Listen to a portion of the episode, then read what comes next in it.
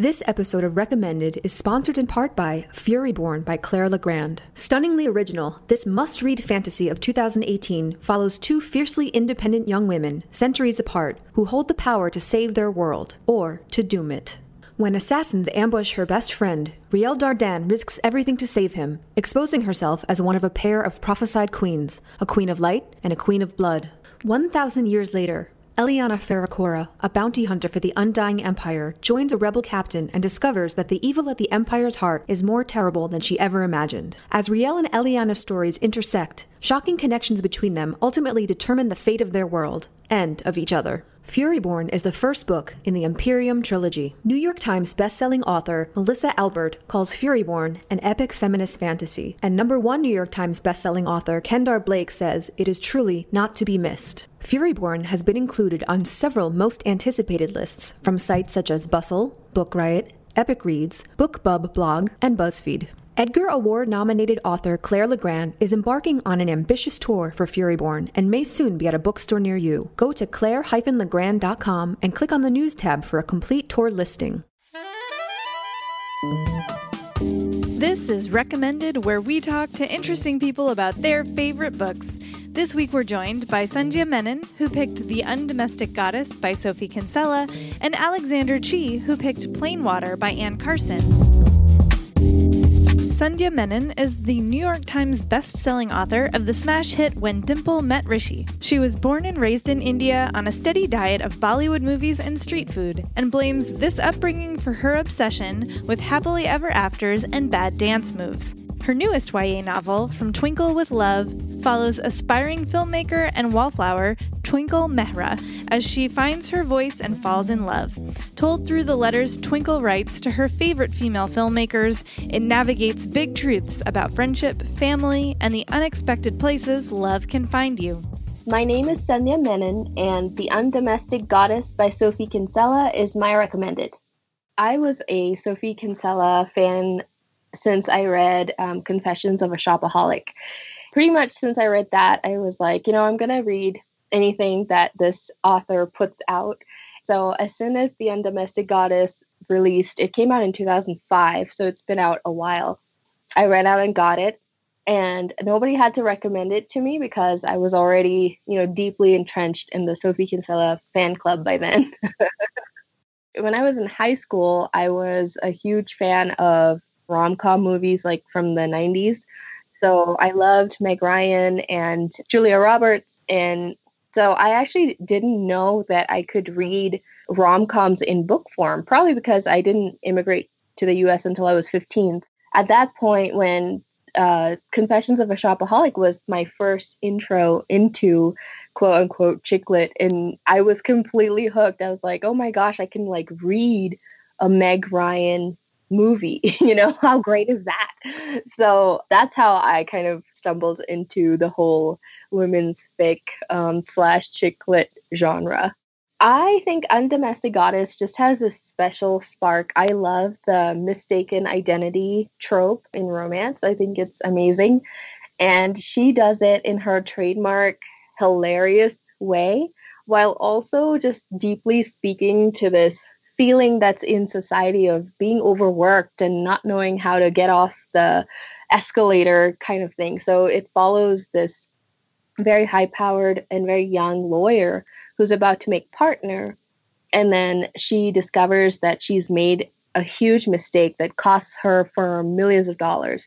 And so she walks off in this fog and goes to this little, you know, rural village where she's mistaken for somebody's housekeeper and ends up taking on um, the position as a housekeeper just because she can't face going back to her high powered job where she was fulfilled in some ways, but in a lot of ways that left her completely empty and desolate. And I love how she just took this concept and ran with it. And it's funny and heartwarming and sweet and romantic all at once. And it just completely captured me as a reader. My favorite scene from The Undomestic Goddess is when the main character is um, she's a lawyer. So she came from this very high powered firm in London, and she was used to a kind of compartmentalizing her day into six minute segments. So everything had to be billed for and accounted for and entered into her computer in six minute segments. And so when she moves to the village and becomes a housekeeper, she realizes she has a lot more time at her disposal. She has weekends off, which she's never had since she was about eight years old. And so she doesn't know what to do with that.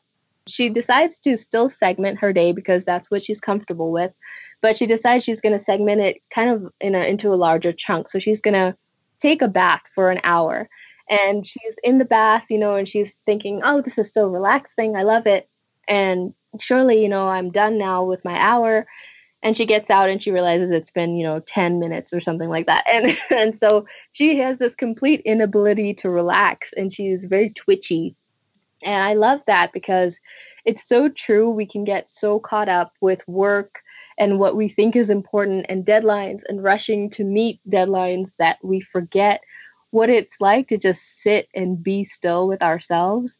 And again kinsella tackles that kind of deep and serious concept with complete hilarity and warmth. And I love that scene. Like I said, it came out in 2005. That's when I originally got my copy.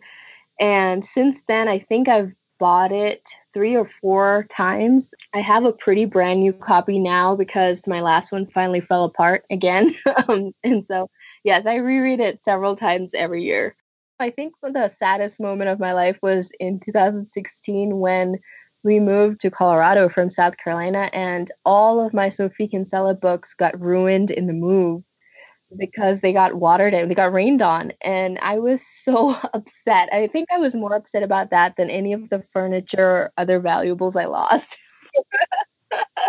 Sophie Kinsella is one of those writers who I admired well before I wrote my first novel. And so I always knew that if I ever tackled rom coms myself, I would want to model myself after her, not in a way that's, you know, copycatting her writing style, but just the way that she can speak to pretty serious issues while also completely keeping you laughing and making you fall in love with all of her characters, the good ones and the antagonists. And so I knew I wanted to model my writing style after her in those ways. I think I began probably when I was in college and I decided that I wanted to give it a try. It was, I have to be honest, it was a complete fanfic kind of attempt. um, and I, I think it was after I read maybe Confessions of a Shopaholic. So her kind of her first book. And I was like, this is so hilarious. And I feel like I just want to, I want more of it and I don't know how to get more of it. So I'm going to write something of my own that's you know very similar. And i'm pretty sure i ripped off jokes like exactly from her from her first book. Um, but once i wrote that book and i i finished it which i was very proud of um, and it was a complete mess. It had so many different plots and um, it was crazy. But i loved it. I loved the process of writing. I loved that i was laughing while i was writing and so at that point, I knew that I wanted to write rom coms, but I kind of veered off and started writing other things in the meantime. So it took me a while to come back to that. Um, it took me, I want to say, about 12 or 13 years after that first attempt to actually come back and write When Dimple Met Rishi.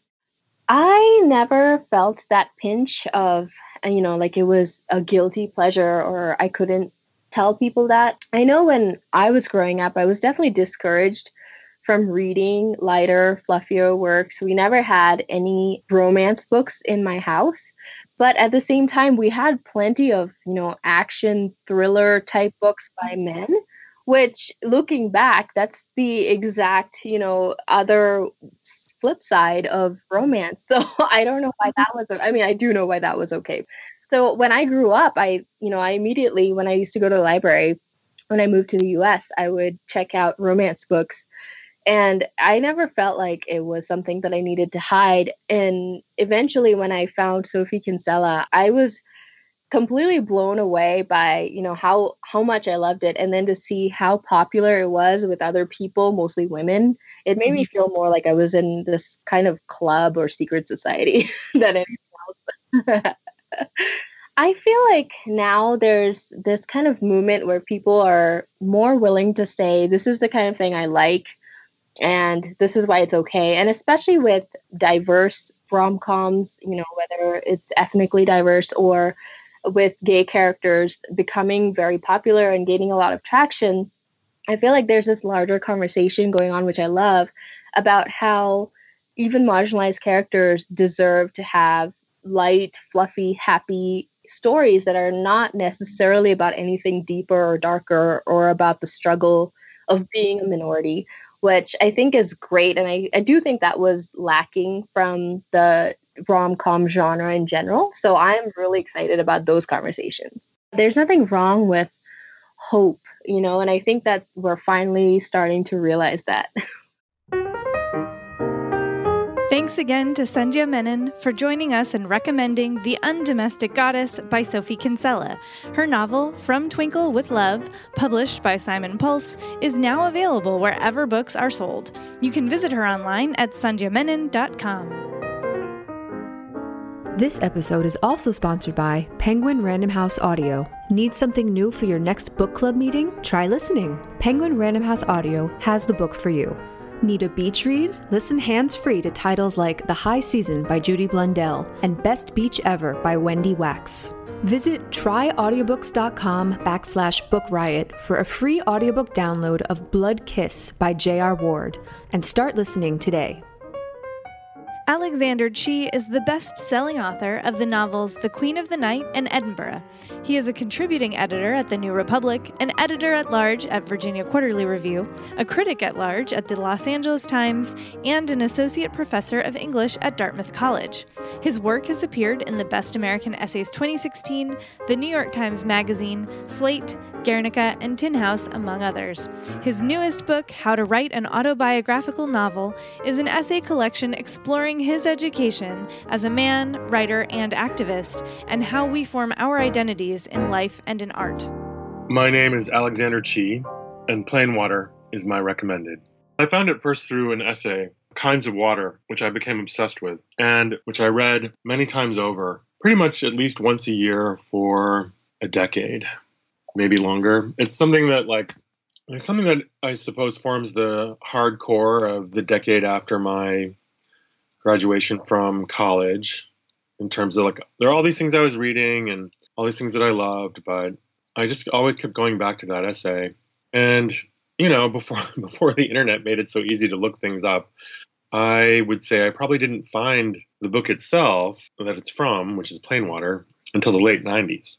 And then I got to re-experience my obsession all over again by reading the essay in context. So that essay, Kinds of Water, was it first appeared, if I am remembering this correctly, in Grand Street. And it was a, or it is rather, a stunningly beautiful meditation on the nature of pilgrimages undertaken while taking the Santiago de Compostela pilgrimage through Spain. And uh, it has all of these beautiful passages that begin with a, a, short epigram and then a meditation on whichever part of the pilgrimage that they're on and the things that are happening inside of their relationship. And so it's thoughts about like faith and love and travel all intermixed and done in this style that's very lyrical and and just for me completely enchanting. So it was I think it's it's the single greatest obvious literary influence on me that I can think of. It was a huge influence in terms of the I suppose the formal daring when you're trying to write your first novel you can write it in a number of ways, I suppose, but one of the presiding moods for me was that I felt I needed to dare to be something that didn't exist before all of my writing teachers had told me that in various ways. It's one thing to have it said to you by a teacher, it's another thing to try to go and do it out in the world. Um, as I talk about in my essay collection that's coming out, I realized that I had to become the thing that I was hoping existed. And I would say this essay helped me in some way retrospectively. You know, I don't think I read it thinking that, but retrospectively, it makes sense to me that that's that's what that was. It was my first Anne Carson essay. It appeared in the 19 Best American Essays of 1988 that Annie Dillard edited. And my recollection at this distance is that she also taught it to us.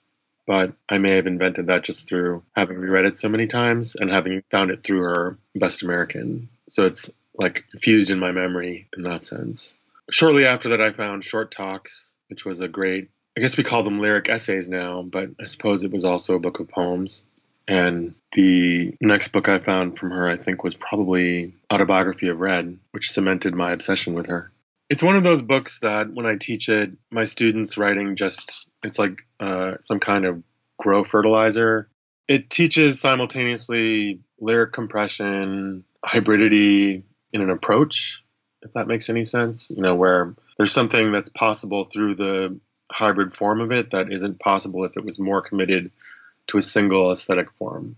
And that's, I think, the beauty of it in part to me. I teach a few of my favorites, but mostly I like to keep my favorites to myself. I teach things that I love, for sure. I teach things that I'm interested in. I teach things that I think are interesting. The thing that I tell my students often is it doesn't matter whether or not you love it, you have to be able to talk about it in terms of their ability to connect with the unfamiliar. Because so often, why we reject something is that it just isn't what we're used to seeing. I have had a few experiences in class where students are talking about a favorite essay, story, uh, book, just in terms that make me realize there's a reason why they're students that they, you know, I have to teach them in a sense like how to read it. Or they say something that is so utterly insulting about it that I have to take a breath and think about how to connect back to a conversation and how to tell them what I'm asking them to read. So that's why I mostly protect my favorite things from from teaching them because I just I don't want to have to overcome whatever there's that way in which you know when someone insults a favorite essay or a favorite piece of literature you have a moment of feeling like they're your enemy in some way and I just never wanted to I never wanted to put that on my students. It's just not fair. It's not really fair. So, uh, so that's why I don't often teach favorites. The whole book itself is really lovely. What's interesting to me about her work in this book in particular is that gold is quite a character within it, the word gold. And I remembered it having an insight into that when I was in Belgium and I was looking down in front of this gay bar in Brussels and I noticed what looked like a gold scallop shell on the ground, just set into the stone of the sidewalk. And it's part of the Santiago de Compostela pilgrimage that begins there and goes through the gay and Arab neighborhoods in Brussels and then goes all the way to Spain. And it was this kind of wonderful shock at seeing it. And then I imagined Carson, whether it's true or not, following the gold scallop through it and that word and that image and that idea settling in her mind. It's not actual gold, but it looks like it. I guess you could call it pilgrim's gold. This was the first time I've actually probably openly recommended it in a long time. I recommended it to uh, a young writer on Twitter, Monet Thomas, who is going through a, an Anne Carson phase, and it was wonderful to stumble upon her live tweeting about reading it afterwards because she had such a intense reaction to it. Similar to my own, it was kind of like watching my own reaction in some faraway mirror. And that was a beautiful thing to see. I recommend it sometimes to friends, sometimes to very occasionally to students, but mostly I do keep it close, or have kept it close, I suppose, until now when I'm telling you and this entire audience. but you know, when uh, when I received the prompt for this podcast and I was thinking about what book that would be, that seemed like the only honest answer. I'll, I will probably just sit down and read it again now, actually. Thanks again to Alexander Chee for joining us and recommending Plain Water by Anne Carson. His essay collection, How to Write an Autobiographical Novel, published by Houghton Mifflin Harcourt, is available wherever books are sold. You can follow him on Twitter at Alexander Chee. Next week on Recommended, one author discusses a book that changed the way she saw the world. I read it in college and I actually resisted it because it was such an unromantic look at the life of an activist. The questions of self care, the gender dynamics within activist groups, all of this. But when I was in college, I kind of wanted a more kind of romantic idea of activists where everyone, you know, wore a leather jacket and loved each other. I, I felt like this novel was pulling back a curtain that I wanted to keep closed. Thanks to our sponsors for making today's episode possible.